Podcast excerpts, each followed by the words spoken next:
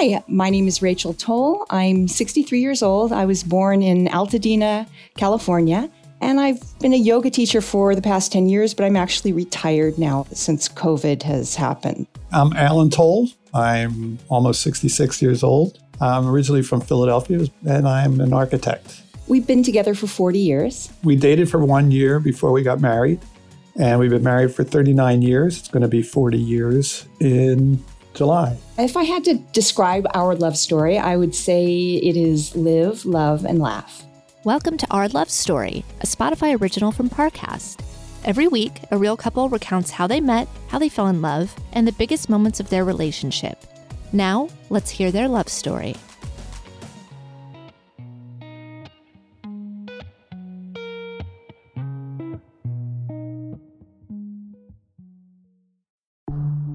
There's a new class of blockbuster drugs. Drugs like Ozempic. They're changing bodies. And all of a sudden, just the weight starts falling off. Fortunes. It just got too expensive. They're just bank breakers. And industries. There was a lot of excitement, there was a lot of skepticism. The impact of these drugs, from business to health, is just beginning. From the journal, Trillion Dollar Shot. Find it in the journal feed wherever you get your podcasts. It feels like we're all being told to go on this diet, take that supplement. Ozempic will give you depression, but you know what'll cure that? Weed. Or you could try to balance your hormones. At Science Versus, we're like, what the f is going on? Forget the crap online and listen to Science Versus. Just the facts. Oh, and a bunch of stupid jokes. What is a ghost's favorite fruit? Blueberries. That's Science VS. New season out on Spotify soon.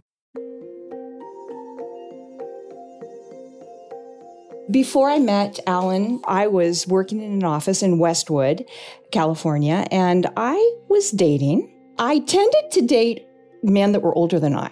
So I was generally dating guys that were six, eight, ten years older than I. I didn't really have that much of a dating life. I was very shy. I had my friends and we, we'd hang out. And I always wanted to meet somebody, but didn't have anybody at the time when I met Rachel. So was, when I did meet her, it was, it was a pretty good surprise. Well, we met because I was working with a, a, friend and she decided to have a dinner party, a gathering. I expected there to be, you know, guys there, you know, several men. but as it turned out, we met in um, Brentwood at a pretty famous bar called Tom Bergin's. And the girls were all gathered because we all came from our office. And I was probably on my second glass of wine, waiting for men to show up. And when I looked up, I, I will never forget the moment I saw Alan. He walked into the bar, he came around, and he gave Janice a kiss on her cheek. And that was the first moment I saw him. But as it turned out, Alan was the only guy who, who joined us. And I kind of had my eye on him right away and pretty much snagged him.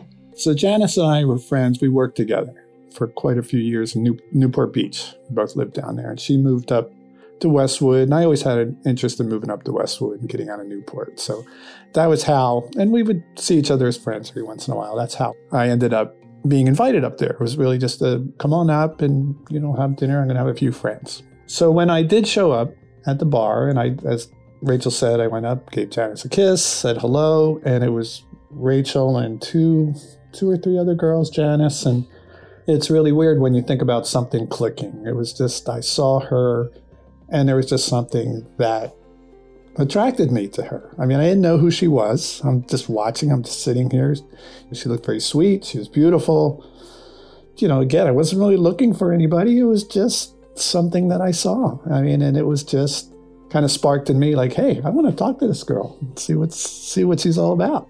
So we first met at the bar and I, right off the bat, thought he was very cute and he was sw- really sweet.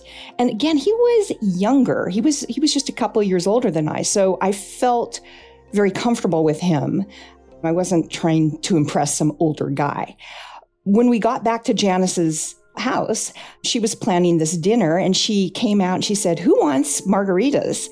And Alan had brought uh, a bottle of wine. So I looked over and I said, I'll have Alan's wine. I'm going to have his, his, wine. so that kind of um, kind of cued him in on. that I was going to enjoy what he brought rather than going with the margaritas. the funny thing was is that we went back to Bergin's after dinner, and there's two other guys there then mm-hmm. that were kind of hanging around us. You know, like they were interested in her too. And, you know, we are kind of getting together, not cuddling up with each other, but, you know, it's like we were, we're together here, guys. Like, you know, back off. so I, I really don't remember our first conversation at that time, but I do remember that happening about the other two guys that were there. I was clearly not interested in them, but it was kind of fun because I felt like Alan was having to compete a little bit. So, but I do remember that. I had these three guys, you know, kind of talking to me, but I was totally interested in Alan.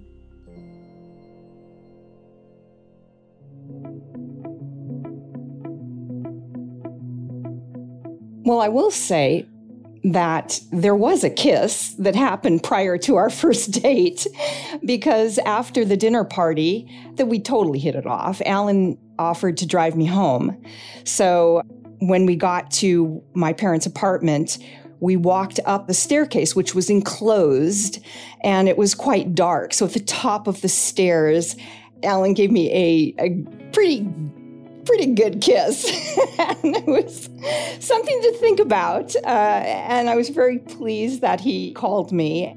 It's important to know that when I met Rachel, she had her daughter, Misha, that was about a year old which I knew about. It was no surprise.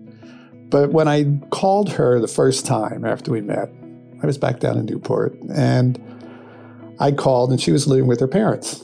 So I called and her dad answers and I asked to speak to Rachel. And his first comment was, Oh, she's feeding the baby. so I took a beat and I, you know, I'm sitting here thinking, okay, what am, what am I getting into here? What is, what do I want to do this? And then I talked to Rachel, and so we made an agreement to to meet. I suggested a a Russian restaurant that was named Misha's after my daughter. And I'd never been there before, but I heard that it was really a fun place. So we went there and it was great. I mean, it was the food was great. They had Russian music and he talked to me about being an architect. He talked to me about going to Europe mainly to see the, the architecture. And of course, I'm listening to him thinking, oh my God, this guy is, he's wonderful. I, I, I very quickly thought he was great. The first things I remember about Rachel and really what attracted me to her were her eyes. And if you remember, I told you you had cat's eyes. I remember. and so I'm, I'm just sitting there thinking, this this girl's pretty good. I mean, and she's paying attention to me. She's not like not telling me that I'm weird or anything. And it was just very comfortable. It really was. And we had a lot in common, families. It really was love at first sight. And just really from there, it, has been easy ever since. I mean, that's, that's really how I can describe it. Another important moment of our relationship was when I took Rachel back to meet my parents for Rosh Hashanah. My parents lived in Manhattan Beach, and they had this house that was kind of weird. They lived on upstairs, and there was like a full apartment downstairs, but it wasn't really separated. But I moved in there, so I was close by, and my parents were going to have Rosh Hashanah dinner upstairs. My parents are very, very casual. Even though it was Rosh Hashanah, was, we just gathered for dinner. It was my brother and my parents and I, and we we're always goofing off and everything. So I told them that I was going to bring Rachel for dinner. And so I pick Rachel up, and she's all dressed up, and she's got pearls on. And it's like, okay, pretty dressed up for just, but you know, I didn't really say it was going to be casual but it was, you know, she had her pearls on. And the reason I had my pearls on and the reason I was very dressed up was even though I was an adult, I was living with my parents, and my father had it in his his mind that I'm meeting Alan's parents for the first time, and out of respect for Alan's mother, you should be dressed with pearls. He had a thing about me wearing the pearls, that this was a big deal. So, of course, I, I could tell when Alan showed up that, you know, I was overdressed. And my mom was wearing like a flowered a something, because it was Manhattan Beach, you know it was fine. It was like, oh, you don't need, you didn't need to dress up like that. My brother was there, and we have, we do all this goofy stuff that we still do after all these years. And it was just a, a nice, fun evening. And it was nice to have a nice Jewish girl with me for Rosh Hashanah. And, and my parents were probably thinking, wow, geez, Alan must be okay. so I have to mention one of the best dates that was pretty early on in our relationship was our picnic in Ojai. So, because I lived with my parents, and at that point, Alan hadn't moved down from Newport Beach yet, we decided to go on this picnic because it was the only place where we could be alone. And I remember when we were driving, we didn't want to find a little picnic where, you know, kids were going to be playing around. We wanted secluded. And we parked, I think it might have even been private property, but we were like hiking back into this little area where we were definitely secluded. and I laid out the picnic and made everything pretty. We had wine, of course, and I will say one thing without saying too much. but um, we talked about how comfortable we were together. I think I remember saying, I feel so I feel so comfortable. Eh, and Alan said, Do you feel comfortable enough to take your top off? Pretty romantic.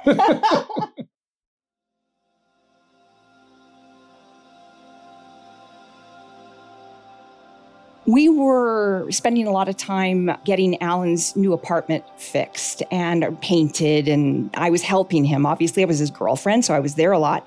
And I noticed him dropping little things like, ah, this is just like if we were married. And, you know, those little things that he might have been saying in passing, but to me, they were like huge gems that he was like dropping. So this particular week, I was telling my girlfriends at work, I know he's going to ask me. I, I know this is the weekend. I felt it. I was talking about it. They were all excited for me. So we went to have drinks at this restaurant in Westwood called Yesterday's, and we were going to have dinner. So we're having drinks, and I'm thinking at any moment he's going to spring the question. And then he says, You know what? Rather than having dinner, why don't we just go home? We'll order pizza. And I thought, that's even cuter. You know, he's going to order pizza and it'll be so sweet. And so we ordered pizza and nothing. And eventually, you know, it was bedtime. like we were actually going to sleep. And I hadn't been asked the question, and I started crying. And poor Alan is looking over at me like, what the hell? You know, I mean, we had a nice evening, everything was great, and why am I crying? And I, through tears, explained that I thought for sure he was going to ask me to marry him, and he's kind of going, uh, no, no, you know. But anyway, do you want to take it from there? So Rachel was crying, and of course, I was shocked that she was crying because I didn't know what I did wrong at the time.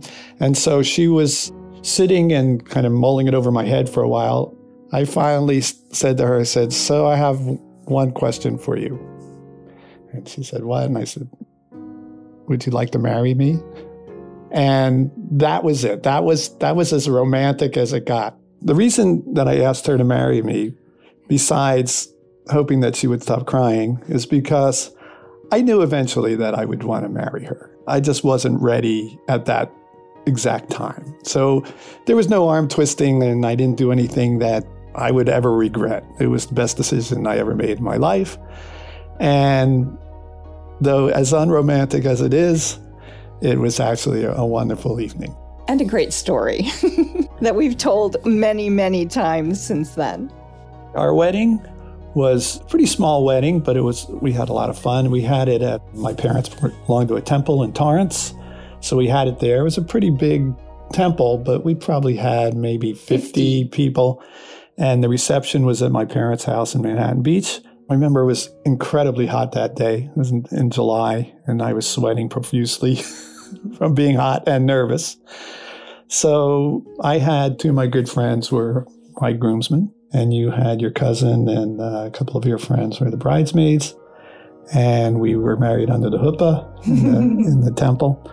It was just perfect for us at the time.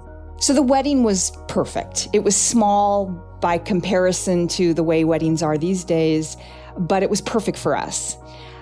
The great story was that we went on our honeymoon to Carmel, and in the morning, we called to see, you know, how everybody was doing, and uh, we found out that the party was actually still going on. My two girlfriends had apparently stayed over and hooked up with the groomsmen.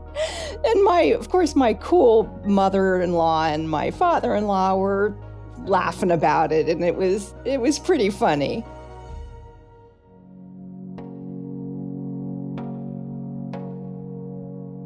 We have amazing memories over the 39 years we've been married, but I think we both would agree that our trips to New York, walking through Central Park, stopping in little pubs for a drink and cool little cafes, bundled up, those are some wonderful highlights and memories of our, our time together.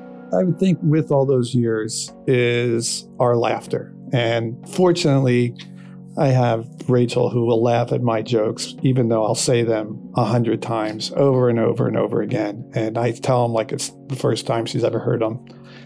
And she laughs like it's the first time she's ever heard them. it's just been a great 40 years. It's been very easy. We, we, we're so compatible and easy to get along with. We, we don't fight very often. We do, but not very often. And it's just been wonderful. It was the greatest decision I ever made when I went out of my way to ask her to marry me 40 years ago.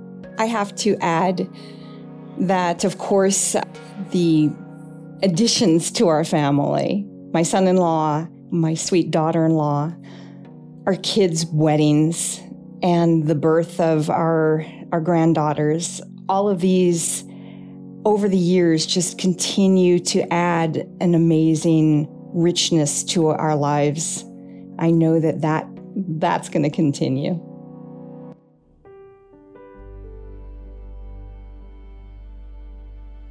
It's a pretty good family. We have a really good, funny, happy uh, family that we just enjoy our, our company all, all together whenever we gather. It's pretty fun. We have a good time. I'd have to say that grandchildren is huge. And I have two little granddaughters, but I know that there are more babies coming. and I cannot wait for that. I love being a grandma, and Alan's an amazing grandpa. So, um, continuing to grow this sweet little happy family.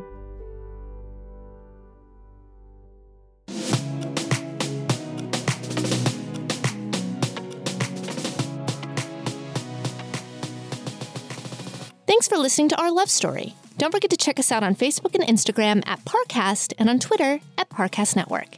For more episodes of our love story, follow us on Spotify and check out other Parcast originals, all available on Spotify. Our Love Story is executive produced by Max Cutler and is a Spotify original from Parcast. It was created by John Cohen. Sound design by Kristen Acevedo with associate sound design by Jamie Ryan. It's produced by John Cohen, Kristen Acevedo, and associate produced by Alex Trigvadotter.